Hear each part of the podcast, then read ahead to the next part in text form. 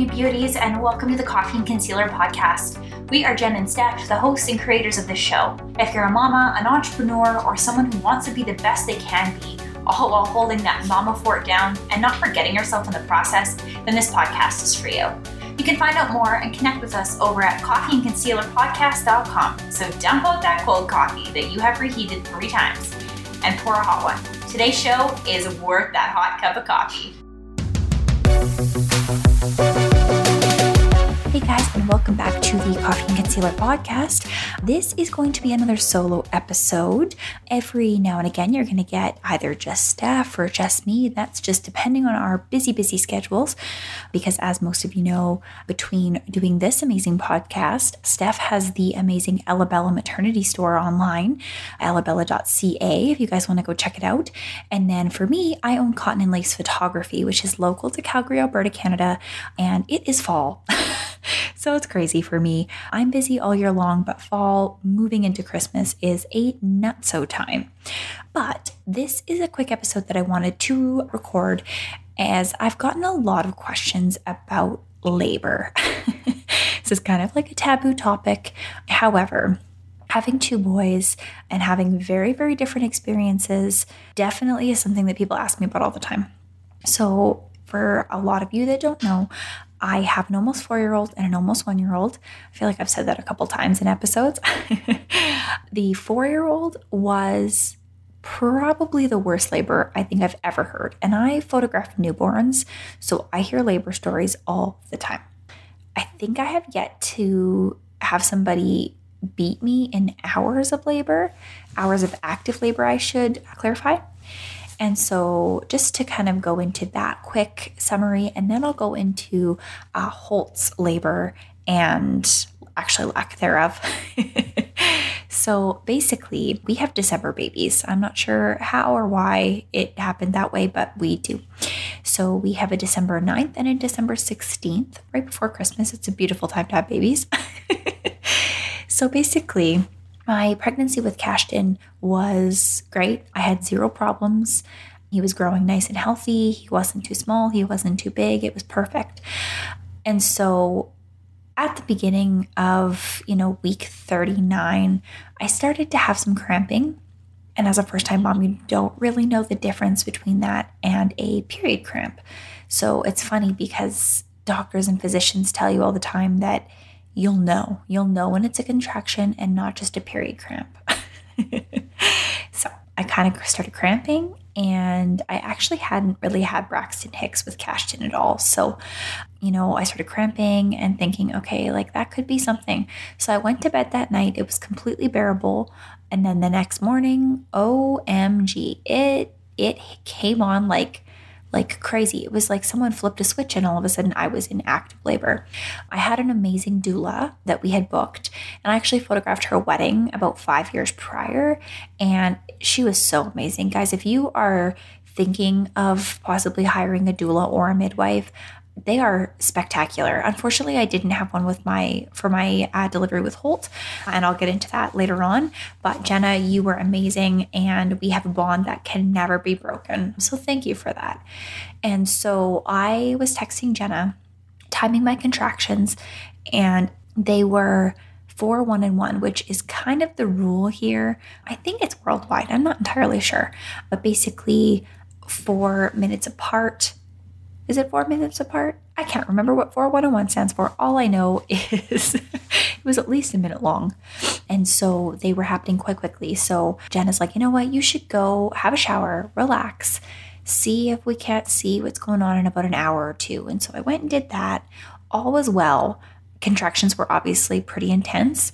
And so I want to say by like 11 in the morning or so, I was like, we need to go in. Like, these are crazy. So we packed it all up and we went to a hospital here in Calgary. And I got there, and that was where my disappointment began, which I think a lot of first time moms as well.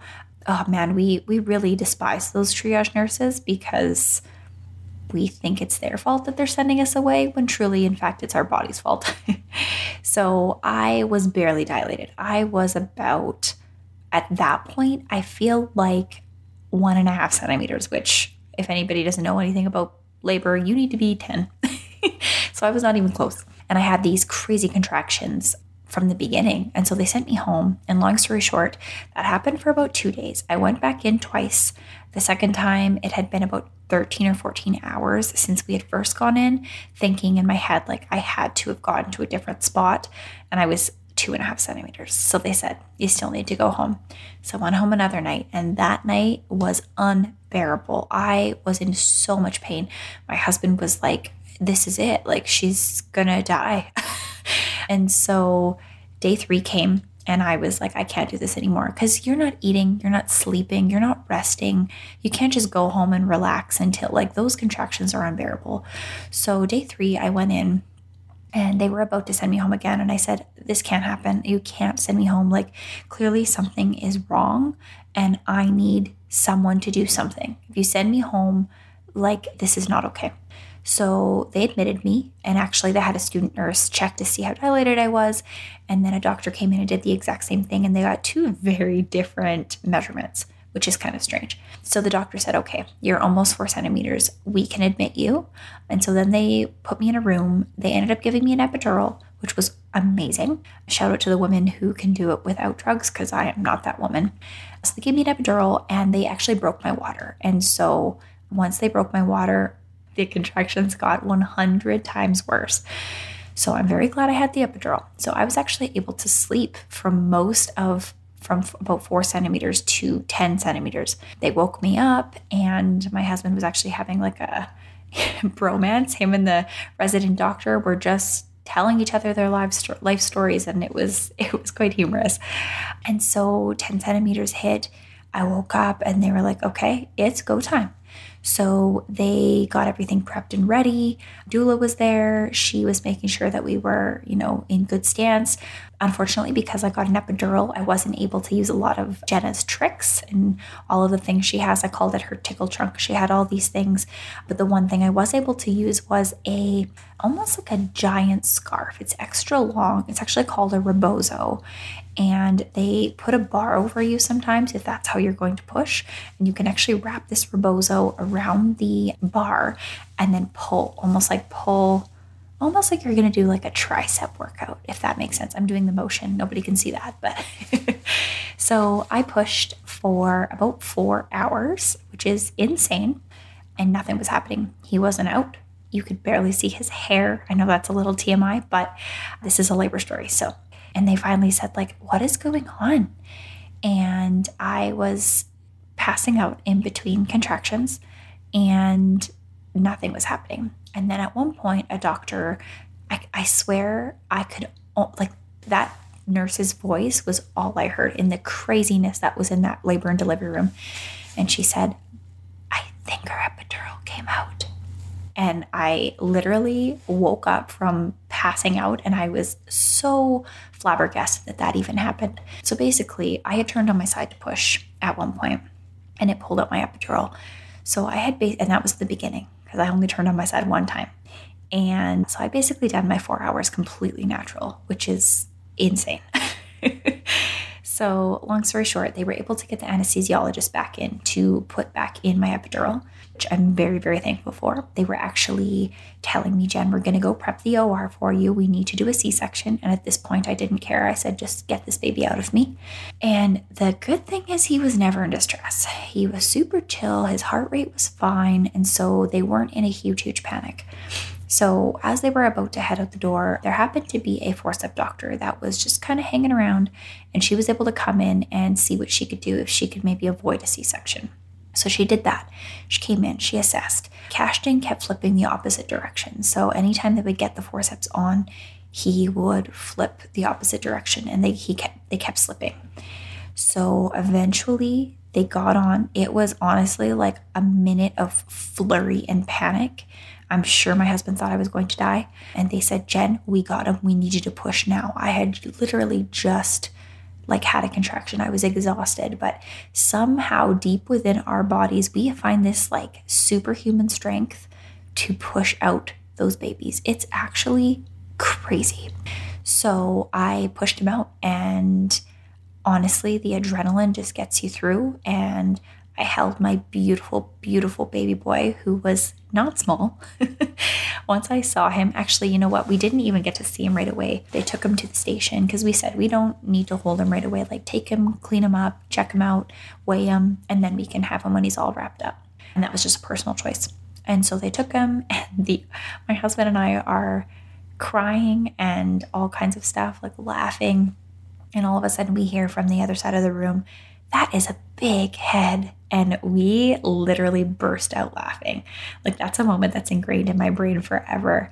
And in hindsight, our kid has been in the 97th, 98th percentile for his head his entire life. so, in hindsight, that is exactly why he wasn't coming out. His head was far too large and he was eight pounds, seven ounces, which I'm not a big human, so those do not go hand in hand. So, baby was out, all was good. I was going to recover, we are going to go through everything. I had no idea what had just happened to me. And this part is honestly so common that women aren't told about the things that are going to happen to them after. And that's why doulas and midwives are so amazing. So I found out after that, well, actually, right away, we looked at Cashton and realized that something was kind of wrong with his face. And we were later told that because he kept flipping back and forth, the forceps actually pinched a nerve in his face. And he had something called facial palsy for about eight weeks. It took a while to go away, and he never really could breastfeed because it would pour out the one side where the latch wasn't strong. So he needed bottle nipples and soothers to kind of strengthen that lip, which you would never know if you looked at him today that that was something he went through. That poor baby looked like he had been through World War III. he was so battered and bruised and goodness. And then for me, I ended up with a fourth degree tear, which, if you don't know anything about tears, it is as bad as it gets. So I had to do a lot of therapy and a lot of things to try to strengthen that pelvic floor muscle, muscles, and just try to fix your body after that. And that part is honestly one of the hardest things to have to go through. So, yeah, we were discharged about two days later, and then life began as parents, and it was a glorious thing. But yeah, it, it, was, it was a lot to handle. And I'm going to tell you Holt's story in one second. Okay, and so fast forward probably like two and a bit years, just over two, when Cash was about two. We weren't sure if we were going to have any more, and we had some divine intervention, and little Holt was conceived. And so we fast forward to about midway, we found out what we were having. We did a gender reveal. It was super cute. And then I was shocked that I was going to be a mom of two boys. In hindsight, I love it. They are nut jobs, but I absolutely adore them. And so it was about three quarters of the way through the pregnancy. And I was really contemplating, like the fear had come back. It was like some postpartum trauma from the labor I had with Cash. Like, as a first time mom, that's not how it's supposed to go. I was definitely petrified to have other babies, and my body was still not recovered. And truth be told, it's still not recovered now. And so I had a consultation with the hospital about possibly doing a C section. They checked, and I knew that once I had found out that we were having another boy, I knew that he wasn't going to be a five pound boy or a six pound boy. He was going to be a big boy. So I had made the decision that I was going to have a C section after a lot of consultation, and a lot of talk. And honestly, it was the best decision that I could have ever made. Fast forward to I want to say a couple months later, we got a call from the hospital. They booked us with our date. We found out that it was going to be the 16th of December. And that allowed us to plan for Cash and get him to grandma's house and all that kind of stuff. And then we ended up yeah, just packing, prepping, all of that kind of stuff. There was no stress about what was going to happen. I'd done a lot of research myself, a lot of YouTube videos. And so, yeah, I basically, we went into the hospital on the morning of the 16th. Basically, we were on a wait list to see whether we would be the first late or delivery or the, you know, if there were emergencies. We were the first ones. So we went in there, met the doctor. They got my spinal already. Went in, it was so quick. We went into the OR I want to say by the time they brought in my husband, I had been in there for about half an hour. They did all the prep and things like that. And then they brought him in at about five to nine. And they asked me if I wanted to feel my belly one more time, which I did. And Holt was born at 918. It was so quick. And then we ended up back in like a recovery area for about 40 minutes and then back up to our room. We were we had him at the brand new hospital here in Calgary and it was beautiful. Staff were amazing.